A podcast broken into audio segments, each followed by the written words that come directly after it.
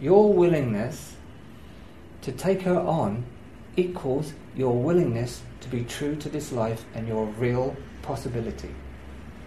Your willingness to take her on equals your willingness to take life on as it is on this planet and bring it to a greater place of love, rightness, and clarity.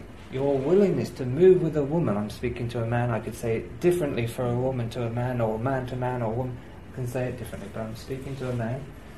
Your willingness to take her on either equals your divine destiny, so she is your feminine principle that's in the deep of you, now having a woman's form. If she is that, you'll be taking on herself as well as her heart. And it's also the other way round. She'll be taking on yourself as well as your heart. That's the work. That's the bond. Yeah? If you want to keep yourself comfortable, don't take a woman on. If you want to keep yourself comfortable, don't take the world on. Don't incarnate.